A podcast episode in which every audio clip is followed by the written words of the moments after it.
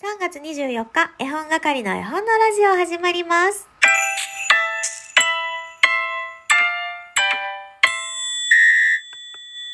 こんにちは、絵本係のまこです。この番組は絵本、つながる言葉、命をテーマに活動している絵本係が絵本の話をしたり、絵本じゃない話をしたりする12分間です。今日は週の真ん中水曜日ということで、この絵本とあの歌のコーナーもございます。ぜひ最後まで楽しんでいってください。しばらくラジオトークのライブをお休みしております絵本係ですが、そろそろリスタートしようかなと考えております。お休み前は雑談枠が多かったと思いますが、リスタート後は、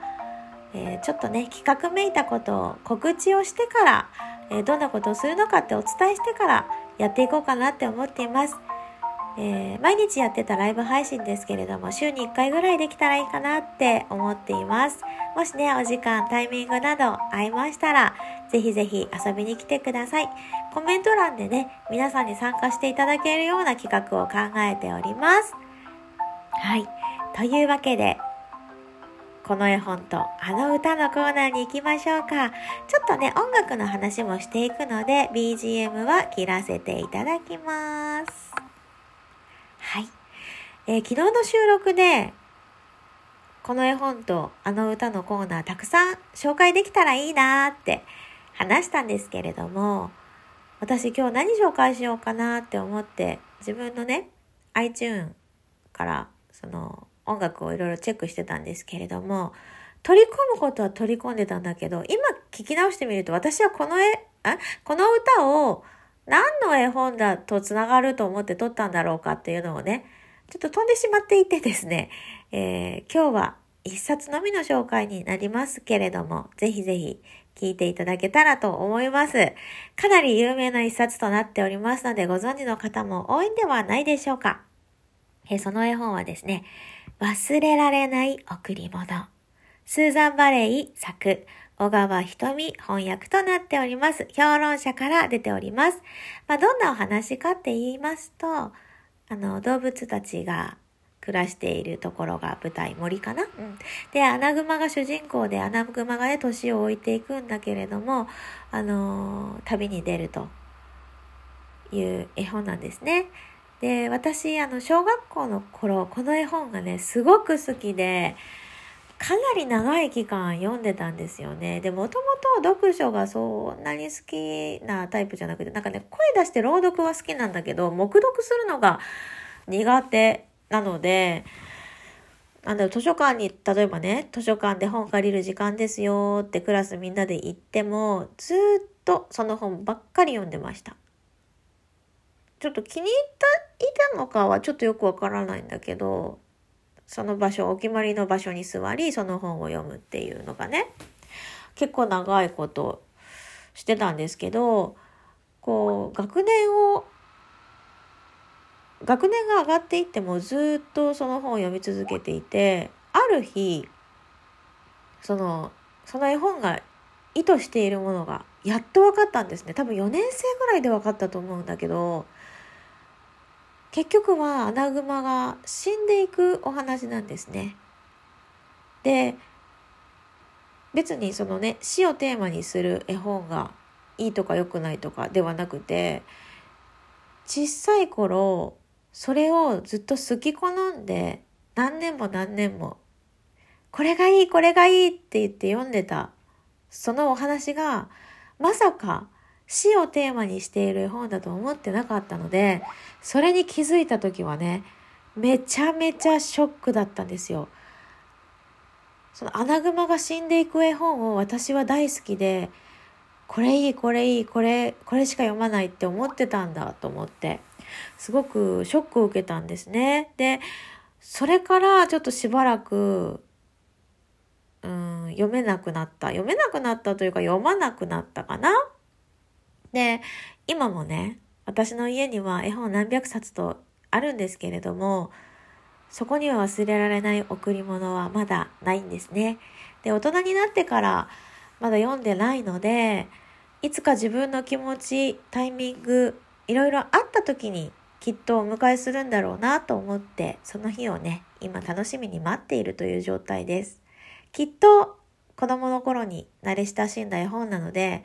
いつかお迎えする日が来るんだと私は思っているんですけどね。そんな絵本に合うんじゃないのって思っている曲がですね、Beautiful Goodbye という曲です。天才バンドの曲でもありますし、ワンダフルボーイズ名義でも、名義というか、まあ、メンバーが全く一緒じゃないので、カバーという形になるのかなうん。あのー、どちらの名前で検索しても出てくると思うんですけれども、えちょっと歌詞を読みますね。 Beauty、Beauty、Beauty、Beautiful Goodbye。さよならが僕らの始まりだとして、Beauty、Beauty、Beauty、Beautiful Goodbye。バカみたいに笑ってた日々の歌。もう少しこのままここにいるよ。このままじゃ僕は終われないんだよ。ふざけてた日々が終わる頃迫り来るこの旅立ちの時。君のすべてを忘れないように、君の背中を忘れないように、と歌詞が続きます。えー、私がね、好きなところは、さよならが僕らの始まりだとして、だとしてっていうね、家庭でこう言葉を伝えてくれているっていうところがすごく寄り添ってくれてる感じがして好きなんですよ。で、この季節ね、あの3月4月別れと出会いの季節になりますけれども、あの、やっぱさよならするのって寂しいし悲しいですね、私は。で、やっぱりこう歌だったりとかお話だったりとか詩だったりとか、まあ名言とされるようなものだったりとかではね、その、さよならは新しい出会いへの第一歩なんだよって、こう、肯定するような文言がいろいろ目に飛び込んできたりするんですけど、いやでもやっぱ悲しいよなと 思ってたんですよ。だからそんな時に、家庭だとして、だとして聞いてね、だとしたらこんな感じじゃないかなって伝えてくれてるこの歌が、素敵だなと思って。で、アナグマを見送った動物たち、ごめんなさい、絵本の話に戻るけど、アナグマのことを見送った動物たち、悲しくないわけがないんですよ。で、だけども、やっぱり自分たちはそこで生きていくし、これからの自分の未来、自分の生活があるし、ね、っていう、その、アナグマがもういない世界っていうのはもう始まっていて、うん、今までと違うまた新しいスタートにつながるっていうところがこの歌とリンクするなと思って聞いております。で、えっとね、ワンダフルボーイズの方がちょっとテンポが速い感じ。天才バンドはゆっくりな感じなんですけど、天才バンドのボーカリストね、奇妙麗太郎さんという方がいらっしゃるんですけど、私その方の歌い方とか声がすごく好きで、あの、テンポ感はね、ワンダフルボーイズの方が好きかな。まあ最初に聞いたっていうのもあると思うんですけど、でもね、両方、こう、聞き比べて楽しんでおります。えー、皆様もね、もしね、この絵本とこの歌、なんか、リンクする感じがするっていうのが、スルーするってずっと言ってるけど、ありましたら、またお便りで教えていただきたいなと思っております。今日はね、24日、私の住んでる地域では、小学校が卒業式の日です。なのでね、ちょうどこの絵本を、と音楽ね、紹介できたのが、なんか偶然のような、必然のような、そんな感じがしておりますけれども。3月もね、もうすぐ終わっちゃいますね。えー、本係絵本のラジオ0がつく日はゲスト会を放送しております。配信か、配信しております。今度のゲストは、戦闘系譜のママトーカー、トウキさんをお招きして、お送りする予定でございます。ちょうどね、明日が収録の日です。で、4月も、あの、ゲストの方々に今オファーを出して進めておりますので、ぜひぜひ楽しみにしていてほしいなと思います。そんな中ね、お便りいただいてますので、読ませていただきます。え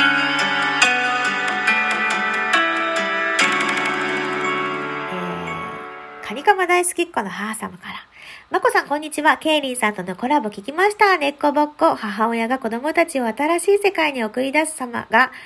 この時期にぴったりというお話に、ほんまやーと興奮しました。我が家は根っこぼっこではなく、根っこの子供たち目を覚ますの方なんですが、早速娘と読みたいと思います。もう一冊も知らない絵本だったのですが、お二人のお話を聞いて読みたくなりました。素敵な絵本の紹介ありがとうございましたといただきました。そう、20日の日に、えー、配信しております、ケイリーさんとのコラボ会、ゲスト会ですね。えー、聞いてくださった皆さんありがとうございます。感想も嬉しいです。え、カニカマ大好きっ子の母さんね、お便りいただいておりましたが、私はインスタの方で赤い目のドラゴンを読みましたっていうポストを発見いたしましたよ。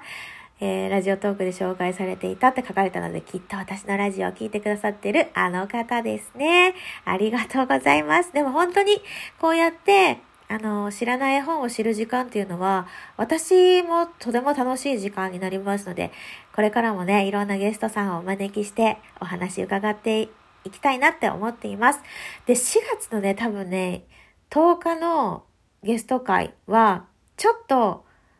なんていう、角度を変えてというか、絵本ではないところを掘り下げていこうかなと、今企んでおります。ゲストの方と。ちょっとまだ、トウキさんの配信終わってから4月のゲストの方々紹介しようかなと思ってますので、ぜひぜひ楽しみにしていてください。トウキさんが持ってきてくださる一冊は、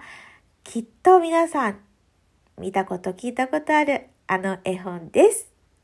ちょっとね、匂わせすぎじゃないかと自分でも思いますので、この辺で終わろうかと思っております。それでは、絵本係の絵本のラジオ、おしまい。さよなら、きょ